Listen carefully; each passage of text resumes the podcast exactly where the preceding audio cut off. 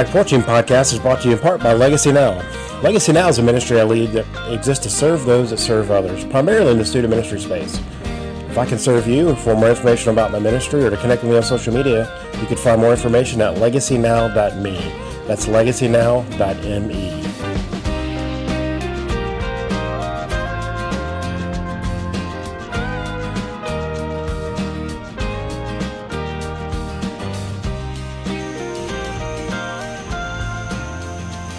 hey there. Thanks for joining the podcast. Hope you're doing well.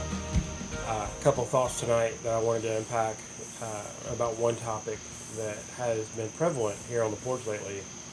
And uh, really, the last couple months, this topic has come up quite a few times.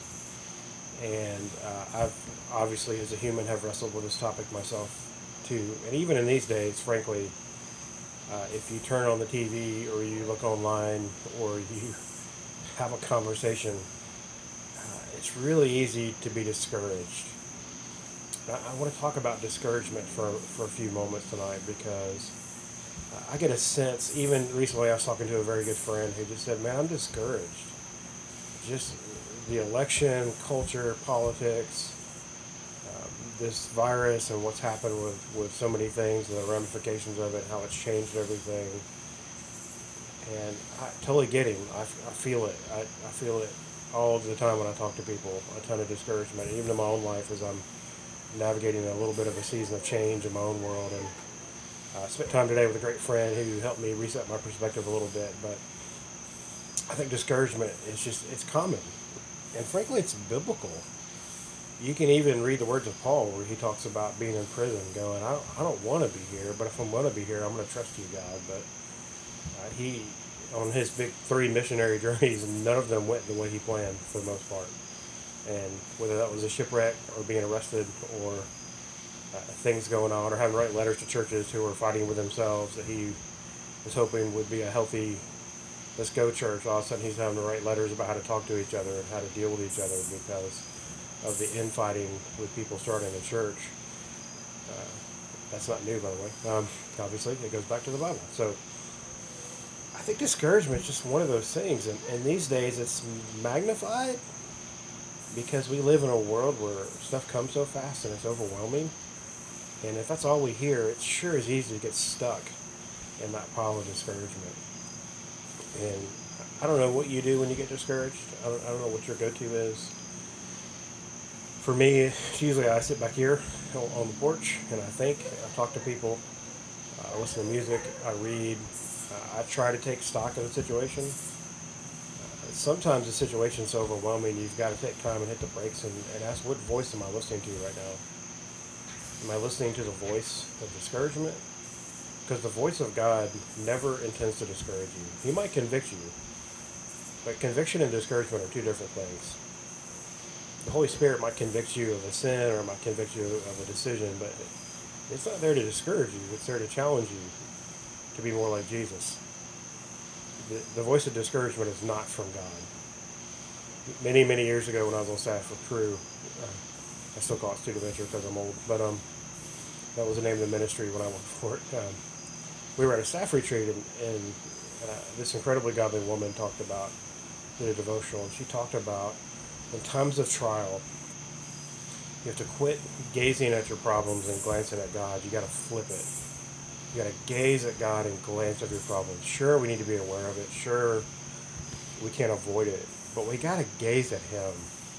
We got to turn our sights on Him fully and spend so much time looking at Him and not looking at the problem.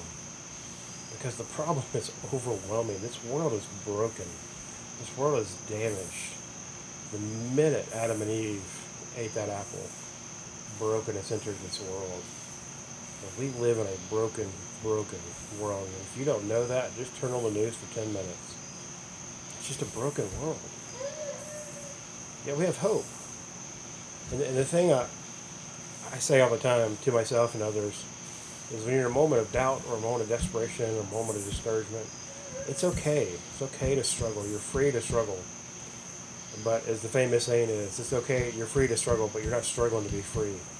Because of the grace of God and the blood of Christ, you are free. And in those moments of struggle, we can't get stuck on the problem. We have to land on hope. If you have a relationship with Jesus, our hope is not in this world. Our hope is not in a politician. Our hope is not in culture fixing itself. Our hope is not in the bank account, thank God. Our hope is not in whatever all those things are. That's not where my ultimate hope is. My hope is not even in people. People will let you down. I've let people down. You've let people down. It's what we do. We're really good at that as humans. But God doesn't. Our hope is in heaven. Our hope is eternal. Our hope is not temporal. And if you gaze at that and you long for that, the more you do that, this thing whirs up in your spirit, in your soul. It cleanses your soul and reminds you that you weren't meant for this world. You were meant for something better and something longer. And one day we'll be there. Well, that's on His timing. But while we're here, we can't get stuck. We can't get discouraged. We can't lose hope. One of my good friends talks a lot about for him, one of those things that he does is he he reads scripture. He, he's one of those guys that read the Bible a lot. You know those people that read the Bible a lot? And uh, I hear him use this verse regularly. It's in uh, Psalm 116. It says this I love the Lord, for he heard my voice. He heard my cry for mercy because he turned his ear to me. I will call on him as long as I live. I love the Lord, for he heard my voice, meaning God hears my specific voice. I don't know if you've ever been in that moment where, like, God, there's billions of people talking to you. Why do you care about me? But He heard my voice. He heard my cry for mercy. And because He turned His ear to me, He heard me. He's listening to me. I will call on Him for as long as I live. I love that statement. God, because you listen, because you're here, because you're present, I know that you're aware God's not unaware of the current political climate in America. God's not unaware of the current racial issues in America.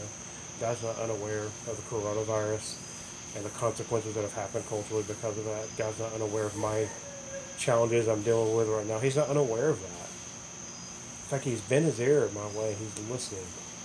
He's present. He's with me. And the more I can tune into that, I still might be discouraged, sure, but I can have hope.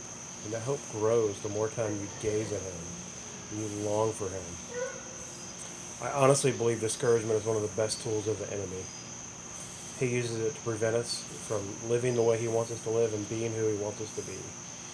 He uses those lies of discouragement to prevent us from having those conversations we need to have or we want to have. He uses those those voices in our mind and heart to tell us that's just who you are. No, just just settle. Just settle for that. That's just who you are. It's not true. You're a new creation. We were given a new name.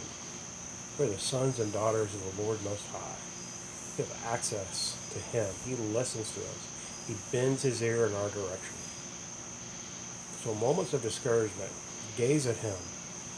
Don't gaze at your problems. Gaze at Him.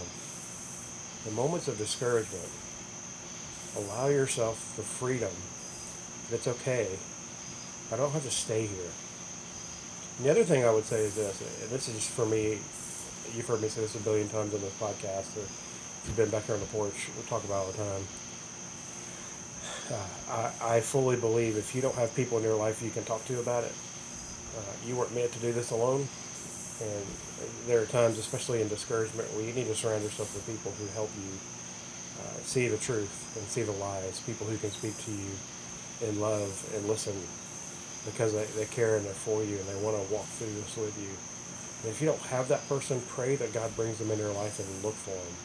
And then go be that person for someone else. I know I've said that before, but I'm just going to say that a ton because I believe we were meant for community.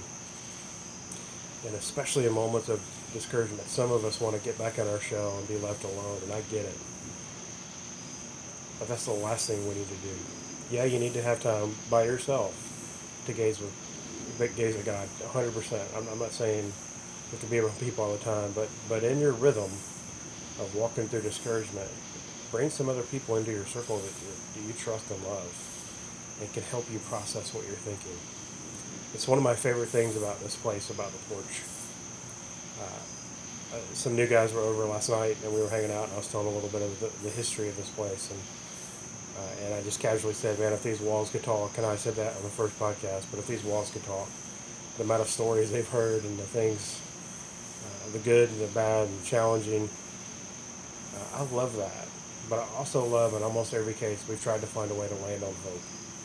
In the midst of some really tough, life defining moments, we've tried to find the hope or land on a place to know that God is still with us, even though it feels like everything's crumbling. If you're discouraged right now, that's okay. Don't hide it. Don't hide it from God because He knows. And don't hide it from those in your circle. They might be suspicious too. But you got to open the door and say, hey, can you help me think through this? Can you help me process this? Would you listen to me as I just process what I'm thinking right now or why I'm overwhelmed? And just be available. Just listen. The same thing God does for you and for me. He bends his ear and he listens. He's available. He's present. Maybe you need someone to be present in your life right now. Maybe you need to be present in someone else's life right now because our culture is filled with discouragement. I, uh, I've come to learn now in my gray beard season of my life is the beard and the goatee have turned gray. I, I've learned that discouragement, yes, it's a tool the enemy, but also it's a trampoline for trust. It's an opportunity for me to propel myself in a place of deeper trust that I don't even know if I'm capable of, but I'm going to jump and trust that God's going to hold me and that He's going to be with me. And it's an opportunity to put my faith into action. And discouragement is those moments where your faith becomes very real. You discover very quickly do I really believe this to be true? Do I believe that God of the universe loves me and bends his ear my way and that I will be with him forever? And I have the hope of heaven in my heart. Because if I don't, discouragement will overwhelm you. It breaks my heart. All the time when I hear stories, especially of teenagers who make a decision to end this life because of those voices, because of discouragement, because of lies, because of frustration. And I've been to too many funerals of teenagers who have made really tragic choices. And I, it just breaks my heart. And I often think in my heart, did you have a community of people you could talk to about it, or did you take advantage of it? And maybe they did. And it's not that black and white. I get it. Every situation is different.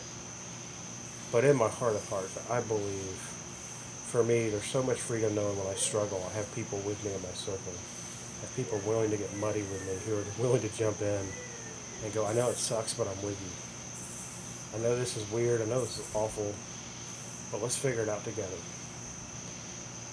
If you don't have that, please find it. And if you're not that for someone, please be it. Because we all need people to be anchors for us in times of discouragement. God is bending his ear in your direction right now. What are you telling him? Are you unpacking the, the true, what's going on in your heart? Are you doing the superficial, hey God, thanks, I love you, bless this food, amen? Or are you you knuckle dragging, like getting real serious, going, God, this is this is this is bad. This is bad. I'm bloody and I'm hurt and I'm frustrated, but I need you. I think it's those moments of realness that allow our discouragement to fade away as we gaze at Him and our problems fade away. Turn your eyes upon Jesus. It's a thoughts to report tonight about discouragement. Talk to you soon.